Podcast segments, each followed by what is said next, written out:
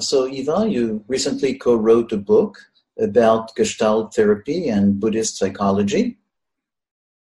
Yes, and thank you for um, this invitation to talk about that and to talk about those ideas um, that I've been very passionately interested in for a long time. So it's exciting to be here and talking with you about that.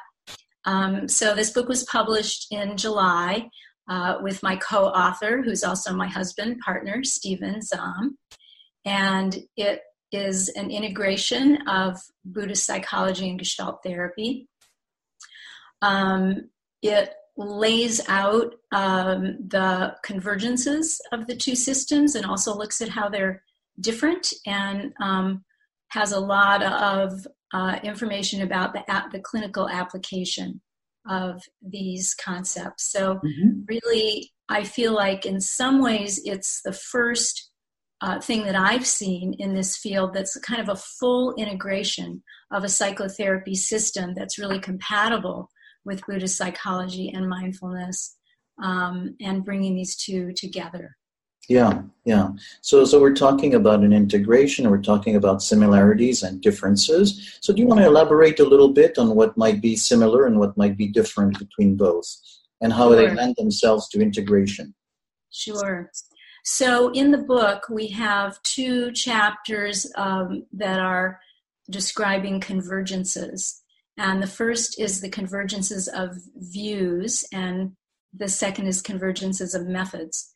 So, with the convergences of views, we look at how Buddhist psychology under Buddhist psychology understandings and Gestalt therapy understandings.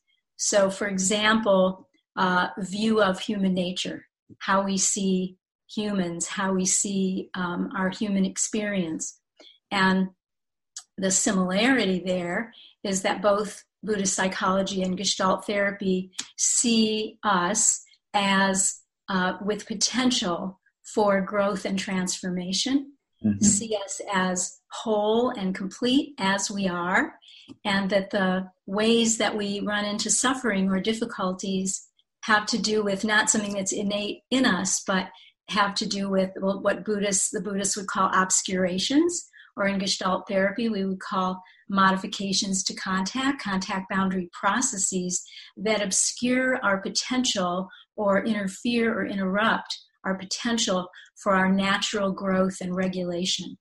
So, yeah. in that way, both systems have Gestalt therapy is based in a theory of health rather than pathology. And we see Buddhist psychology that way too the understanding that we have this potential for um, joy and compassion and growth and transformation. So, Gestalt therapy and Buddhist psychology both have that perspective. Mm-hmm, mm-hmm. So that's that's one. Starting from the starting from the potential and dealing with the obstacles that hamper the potential. Yeah, exactly. But not seeing those obstacles as sort of innate to who we are, um, mm-hmm. um, but more as things that have been added from our based on our experiences.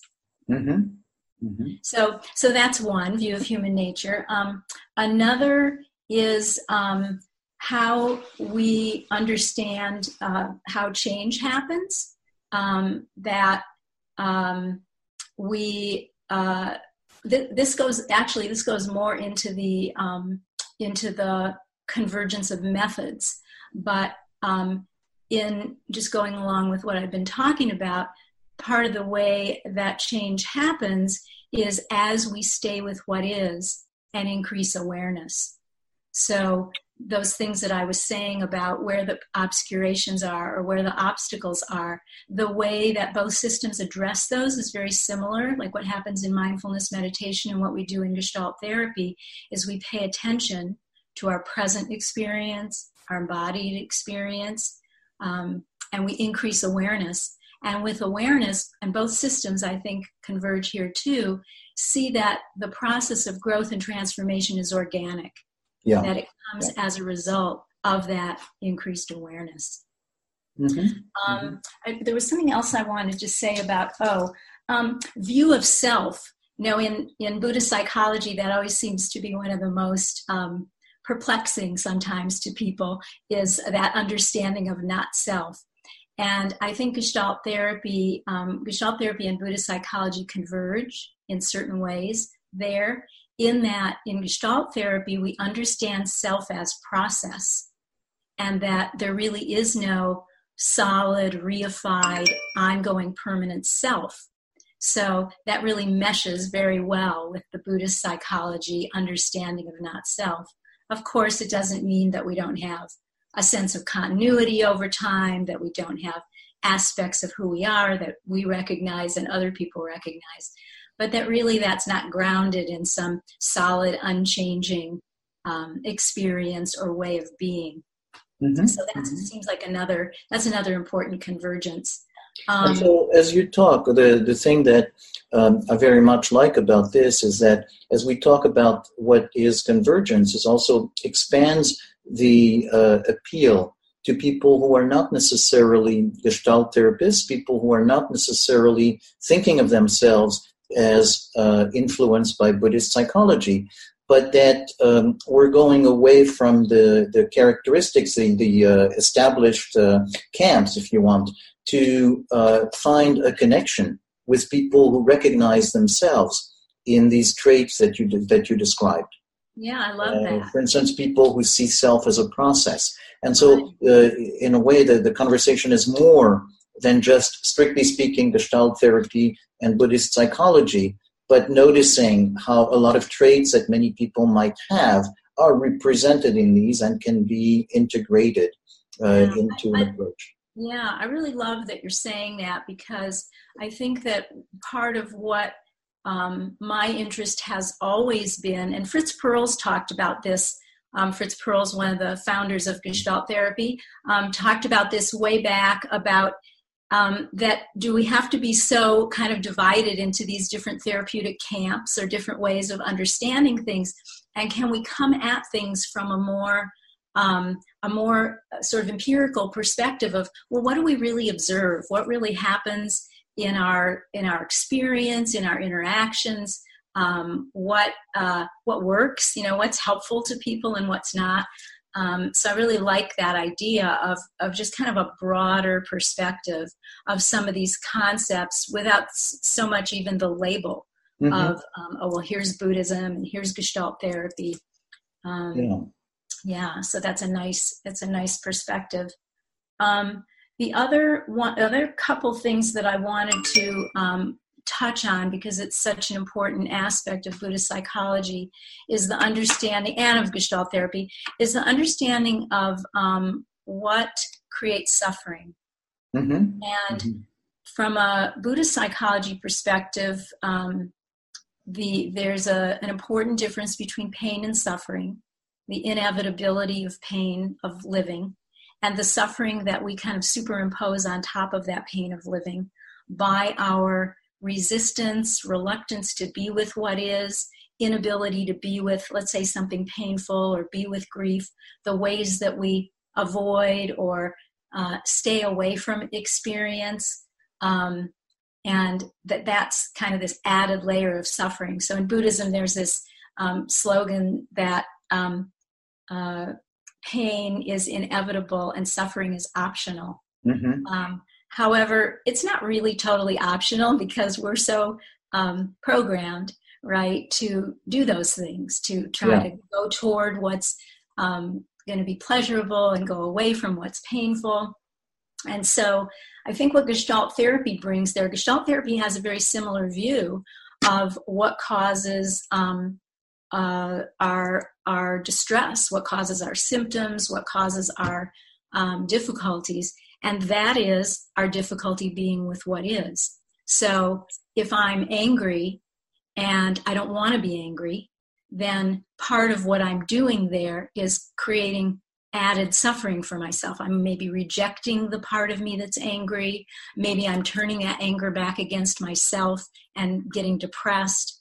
Um, so, what we do in Gestalt therapy is we help people, first of all, become aware of and notice that kind of process.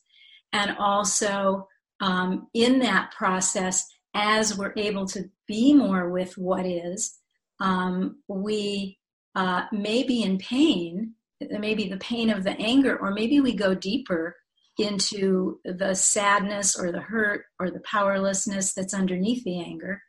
But then we're with our actual, full, authentic experience rather than having an argument with ourselves about whether it's okay yeah. to feel what we yeah. feel so, yeah. in both mindfulness meditation and in Gestalt therapy, um, we're seeing here's how suffering gets created, and here's the cure of suffering, which has to do with the, the being with what is, the attending to experience, embodied experience.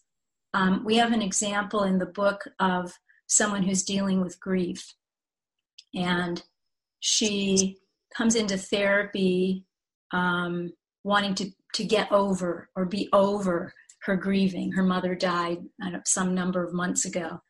And so the, the, that's an example of this where if this person were able to be fully with her grieving, she'd be in pain. But instead, she's suffering with this idea of who she should be that she should be strong, that she shouldn't be sad, that she should be back to normal and not feeling what she's feeling.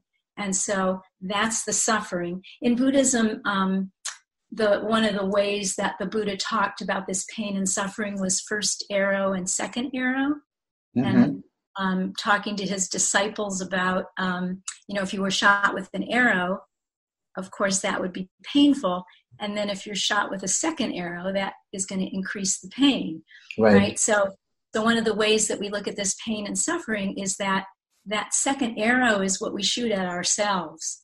So in this right. case, this client, she's being critical of herself. She's feeling bad about herself that she didn't bounce back from her loss, that she sees herself as weak.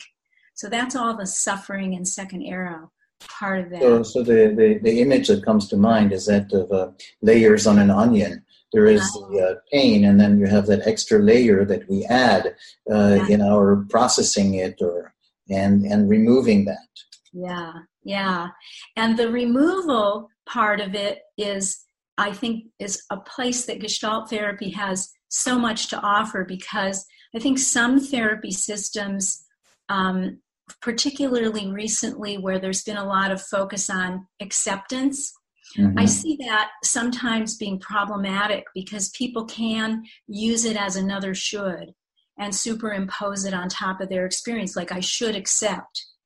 And so in Gestalt therapy, as we really take people right where they are, we work with that non acceptance. So mm-hmm. in the case that I was just describing, the woman who doesn't want to be sad or doesn't want to cry or doesn't want to show um, what she considers weakness, we work directly with that. We help her elaborate on those feelings, why it's important, understand what what it was in her history that made it important for her not to have certain feelings. And so there's a way of just working directly with that and unfolding it and unraveling it and getting more awareness and insight into that process. Right, right. So the acceptance of what is includes the acceptance of the non acceptance. Non acceptance. we said that exact yeah. thing in the book. Yeah. Yeah. Yeah. Uh, so anyway, so those are um, convergent, some of the convergences of views, and I think I've already attended to some of the convergences of um, method in terms of mindfulness mm-hmm. and Gestalt therapy, where we pay attention to the present moment in Gestalt therapy, just like we do in mindfulness. Um, that we are stay with what is, um, and that we're very interested in the actual, um, our direct sensory experience, our embodied experience mm-hmm. mm-hmm. with um, mindfulness. Yeah, yeah.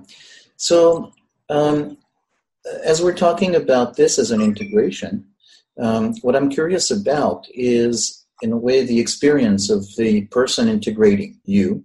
Mm-hmm. Um, you know, coming, being a psychologist, being a Buddhist practitioner, and have a sense of how this integration has happened. Um, over time, uh, how it happens uh, in on a day-to-day basis when you work, but just kind of the inner experience of that integration. That's a great question. Um, the very first uh, meditation retreat that I ever went to, which was in the late 70s, um, I was a fairly new Gestalt therapist. So this is about 40 years ago. And um, I was sitting in the meditation retreat listening to the teacher give instruction on mindfulness. And I was saying to myself, wait a minute, this is Gestalt therapy. The, the instructions that she's giving are like, I know about this. I know about sitting with what is and paying attention and allowing awareness to increase and not trying to change what's happening, but just being with it.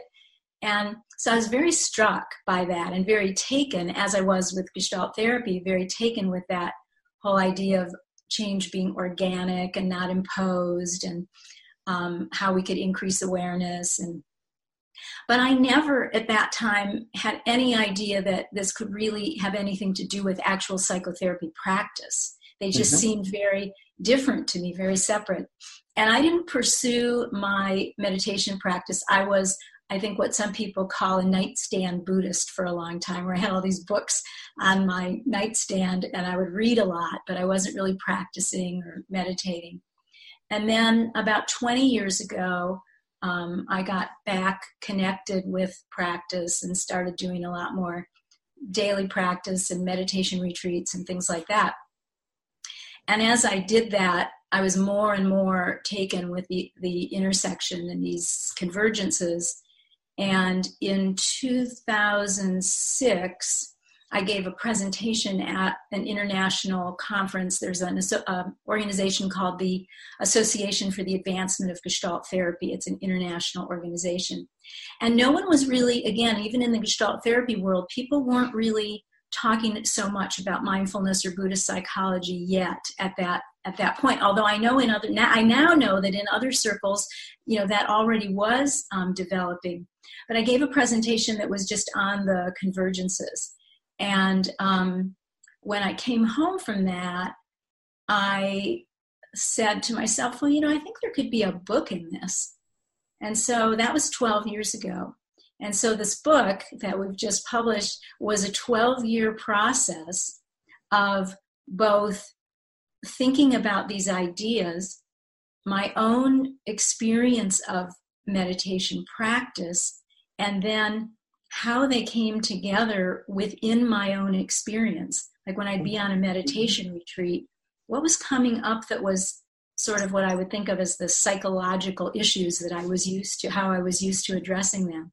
And then what what was the added perspective that I had from sort of the the, mm-hmm. the Buddhist view of let's say of suffering or attachment and suffering. Um, so I started initially um, and uh, and at some point, I kind of dragged my husband into writing this book with me, so we ended up writing it together. Um, but we also run a training program together for Gestalt therapists.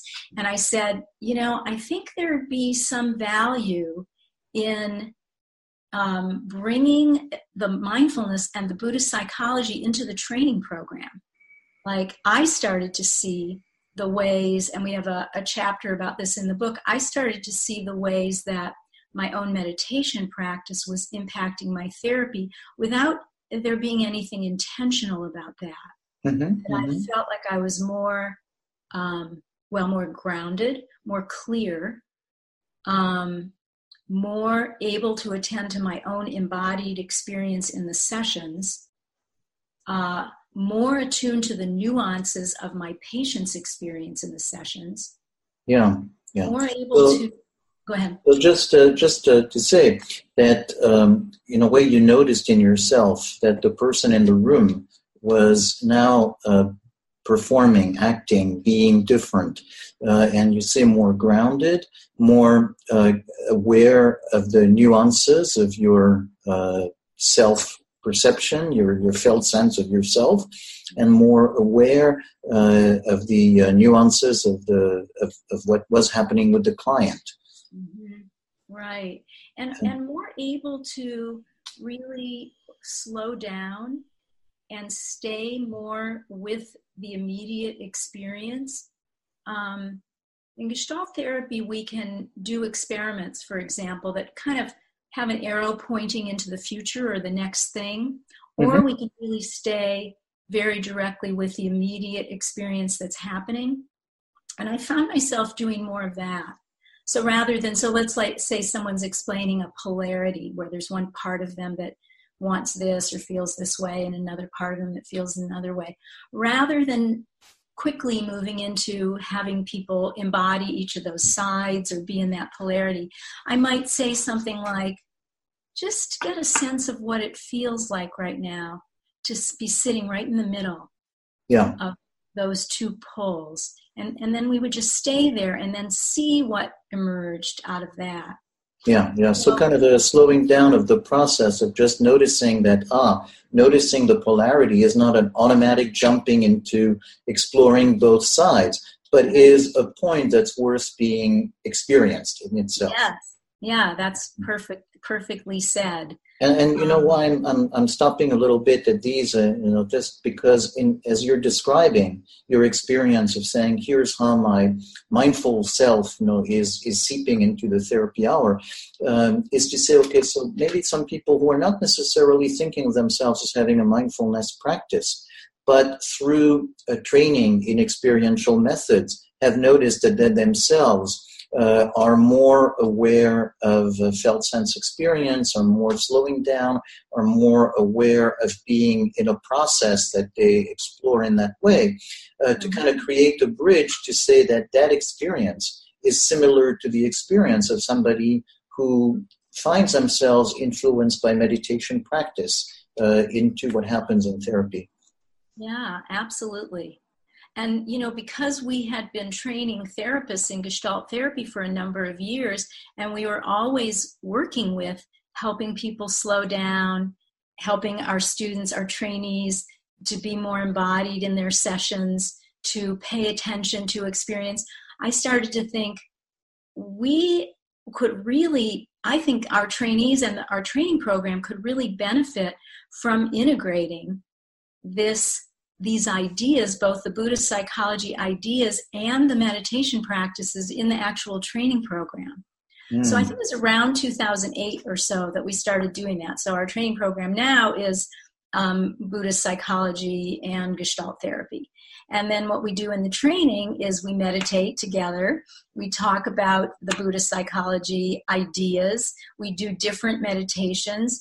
Um, sometimes we'll do an exercise where we'll go directly from a meditation and then have people work with each other in the sessions so that they can get a sense of bringing that kind of um, clarity or presence or p- just the paying attention to the mm-hmm. nuances of experience into their session. So mm-hmm. that's been a big part. So, in terms of my development here, um, before I really started intentionally bringing something different to my work with patients, um, I was already being influenced by my meditation practice and um, doing something different in terms of the training and seeing you know what we could bring to the to the training program. Um, and so really it was uh, a lot of years after that that i started to be more I guess, intentional mm-hmm. about how uh, some of the Buddhist view might inform what I was doing in therapy. And uh, considering, starting to look at uh, where people were. I mean, it's it's a bit contradictory because in Gestalt therapy, we're always very interested in the difference between a person's direct experience and their concepts about it or their mm-hmm. ideas about it or their thoughts about it. You know, we're always um, interested and curious to bring things more into direct experience.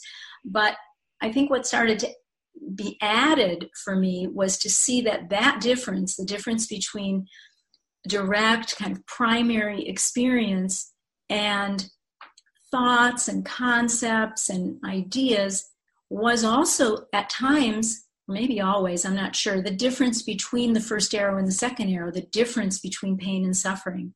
And that as I started to have that perspective and helped people move more into their immediate experience, I started to notice, really notice that difference, notice how um, people could be, and, and with being with the pain more directly, that that was where the movement and change and growth and transformation could happen. And that was also where a different kind of contact was possible.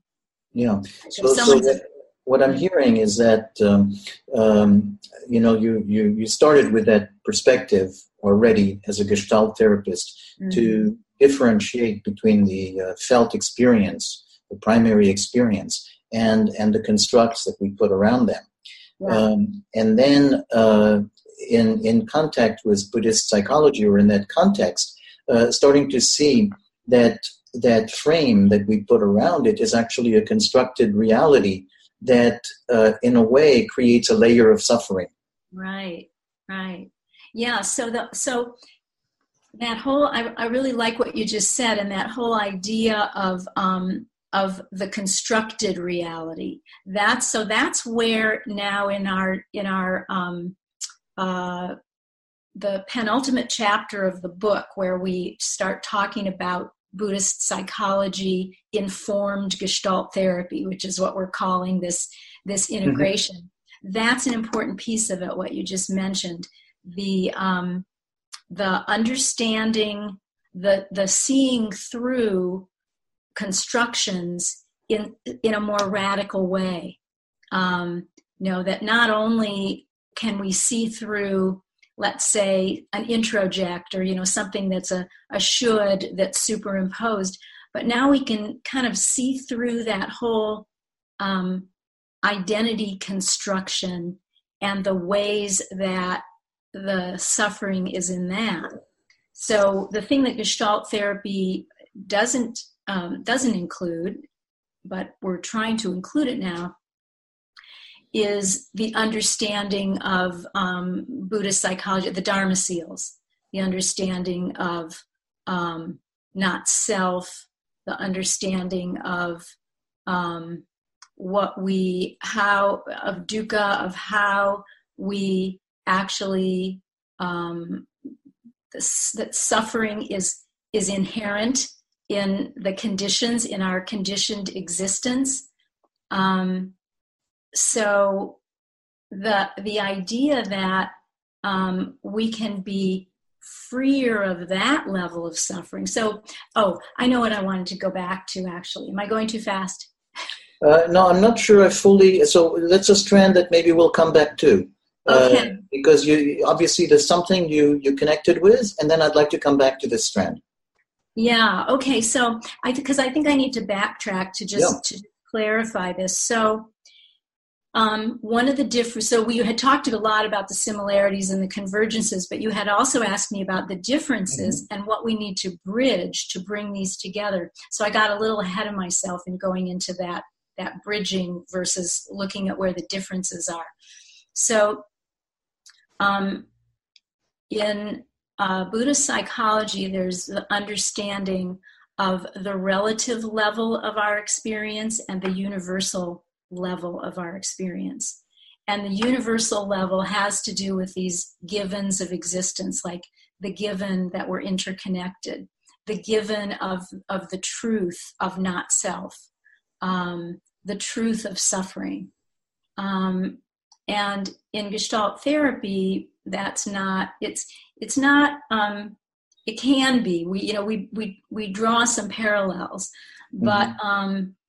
Like for example that in gestalt therapy we see self as process and in buddhist psychology um, there's an understanding that there's not a reified self but we don't make a distinction in gestalt therapy between sort of this um, um, primary this this material relative level of our existence and this more universal view mm-hmm. so um, in terms of bringing them together, they do have different, um, um, like a different focus, a different purpose, and a different ultimate aim. Mm-hmm. In in Gestalt therapy, our ultimate aim is for people to um, develop more awareness, understand themselves better, and have greater capacity for living an enriched life, for um, aliveness and contact and um, a fresh vitality in their existence that's not so um, contained or uh, constrained by old patterns, um, ways of um, conceptualizing about experience. So, but we're looking very much at that relative level. We're looking at individual and relational psychological issues, right? Yeah. The person's history, where they're, uh, uh, you know, what was, um, what created wounds, what requires healing. It's very relational.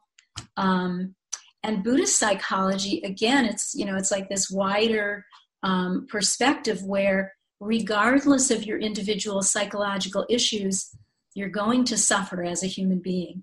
Right. So we put the things in the context of the human condition as right. opposed to just looking at individual problems. Yeah. Yes. Yes. So the universal givens of you know the birth, old age, sickness, and death, and mm. that uh, you know um, I think I forget it. It's I think it might be Charlotte Joko Beck, one of the Zen teachers. I think says you know life can be an endless series of disappointments, and so no matter what, how well you do, no matter how much Gestalt therapy you do, and how much you work through your psychological issues or whatever, you're still confronted with birth, old age, sickness, and death, right? So, one of the things that I got interested in, and one of the reasons that I wanted to bring this together, is because it seemed to me that um, even though and, and a lot of the um, the buddhist teachers say that this is a limitation of western psychotherapy is that if you're not dealing with this uh, understanding of ultimate suffering you're only you're only helping a person part of the way mm-hmm. that it's not that's not a complete um, there's not complete healing or there's not complete transformation if we don't have that perspective ultimately. Right, right. And so, so from that perspective, that uh, it's it's that um, we are living in an environment, um, and if we don't have a sense of our relationship to our environment, uh, we only have a limited view. Right. Right. And the realities, those realities of existence, you know, mm-hmm. that ultimately everything is impermanent. Um, that all the things that we try to hold on to and that we think we can hold on to are ultimately slipping through our fingers. And the reality of the the pain of that and the potential suffering of that especially if we try to hold on to things that we really can't hold on to. So you know in the early and i think aging has been a, a factor in this too because it seems to me that it's easier to grab this perspective as you get older. Yeah. You know, when I was younger, it was easy to say, oh, life is going to be great when I get to here, when I get my degree, when I start my practice, when I move into this other house, or, you know, there's always the next thing and where life is going to be. Everything's going to fall into place. And as you get older, you realize, well, you know, yeah, that might fall into place and something else might fall out of place. Um, so it's a really I think, useful and important perspective to have. And I started to want to have a way to work with people um, to recognize some of that. Because also, sometimes people can be um, really self critical about, um, I don't you know, not being happy or not getting their life completely figured out so that it's perfect. And mm-hmm. so these Buddhist teachings are like, well, it's never going to be Never. Right. It's a welcome to the club, you know. Yeah. Mm-hmm. Mm-hmm. Right. And rather than that continued striving to, mm-hmm. you know, keep uh, trying to make that happen, could we take a step back and look at that process itself?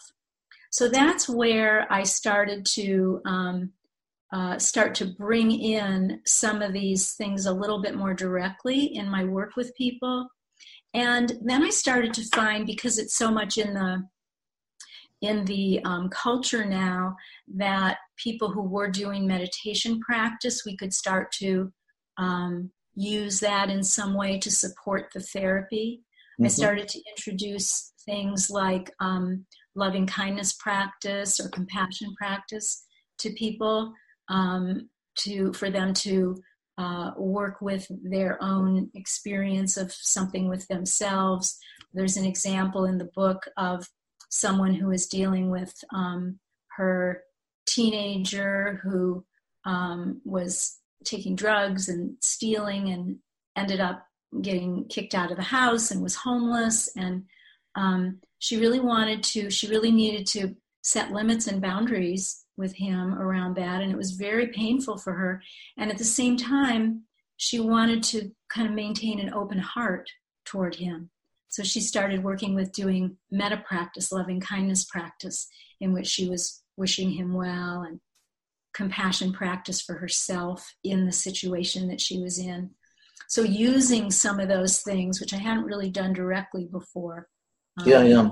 But so it's interesting because, in a way, uh, in a traditional uh, medical oriented um, uh, paradigm, we could say this is the equivalent of doing a little bit of physical therapy, a little bit of exercise, take aspirin, whatever.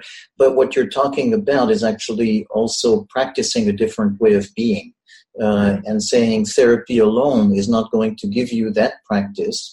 And uh, you, as you do that, then it helps you change. Right, right. I think I, I think that I want to underline what you just said. Therapy alone is not going to give you that.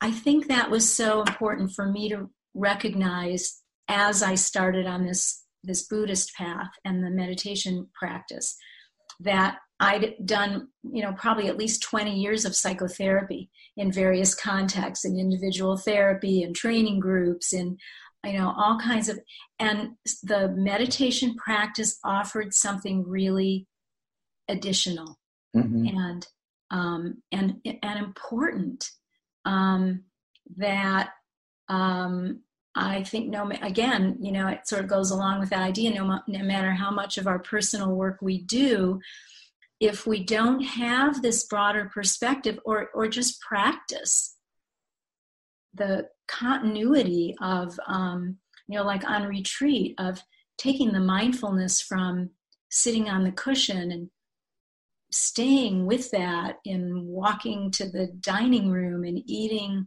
our lunch and you know that whole experience of really being present mm-hmm. and mm-hmm. um, connected mm-hmm. with experience one of the things that we say in the book is we think that you know, Gestalt therapy kind of always took it for granted that people would be Gestalt therapy patients.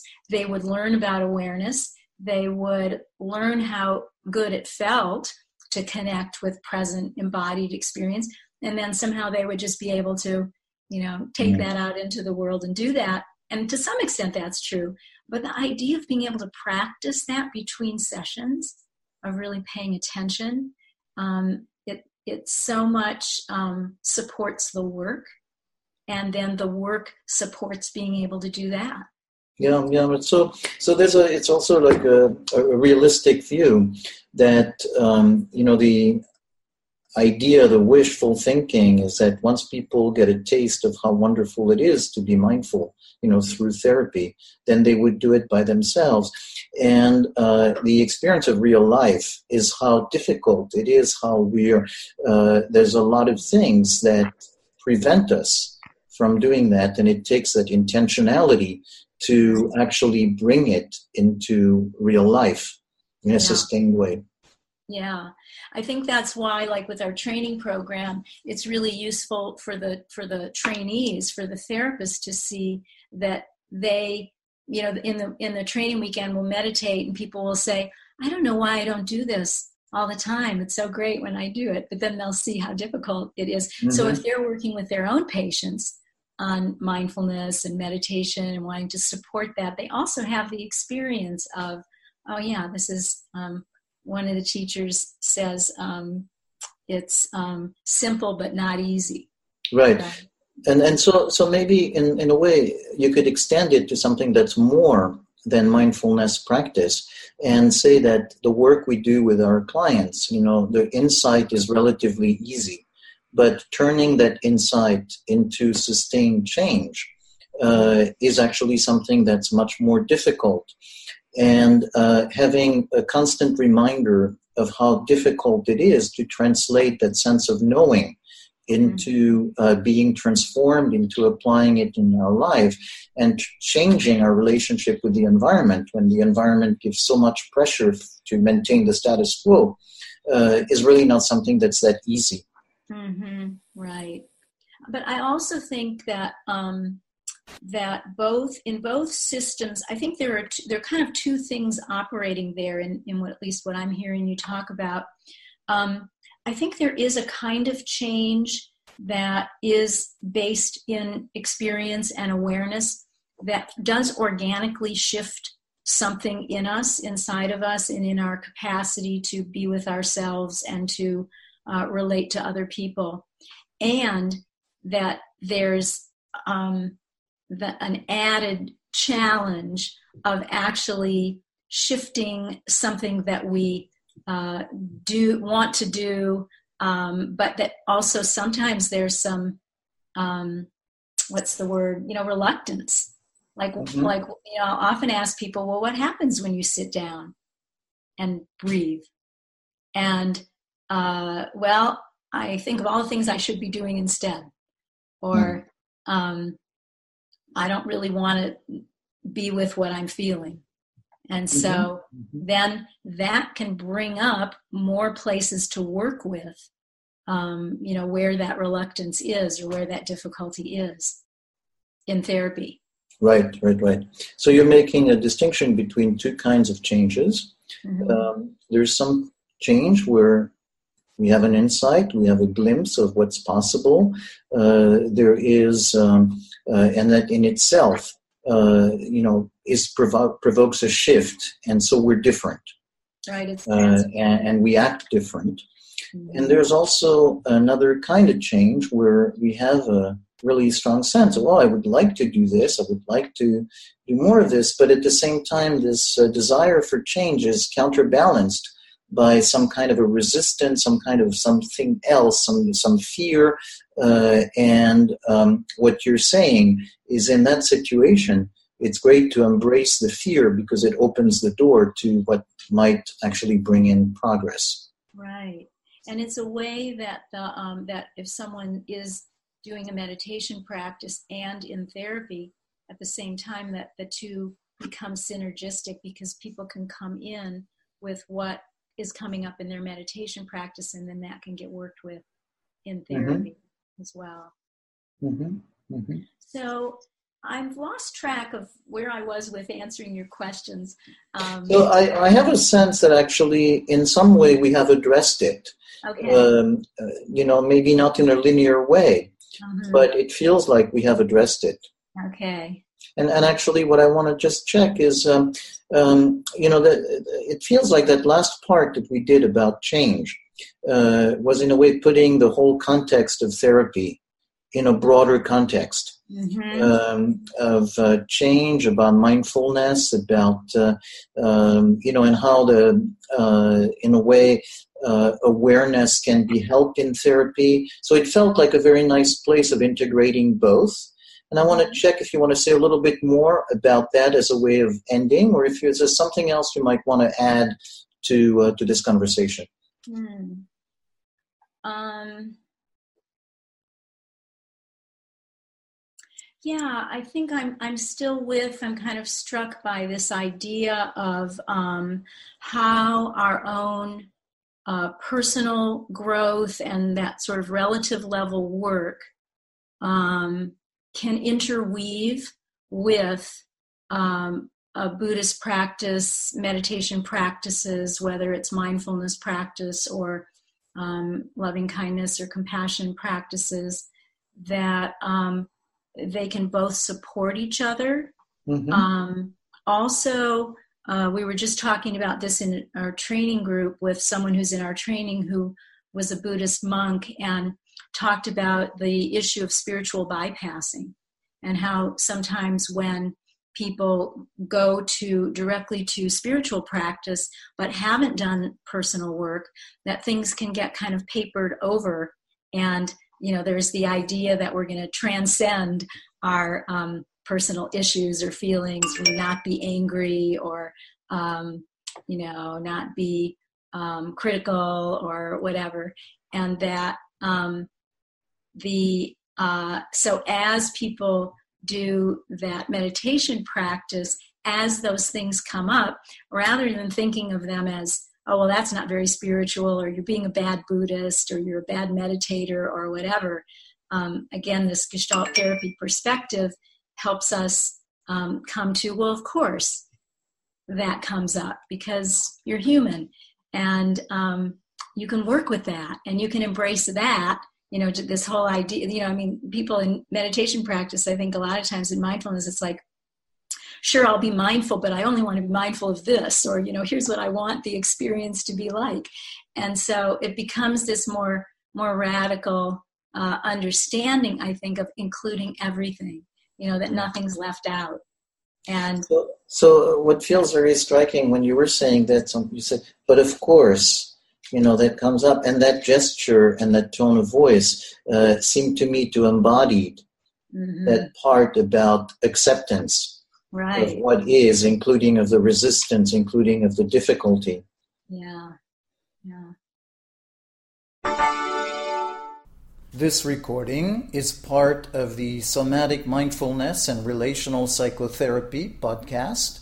See the website relationalimplicit.com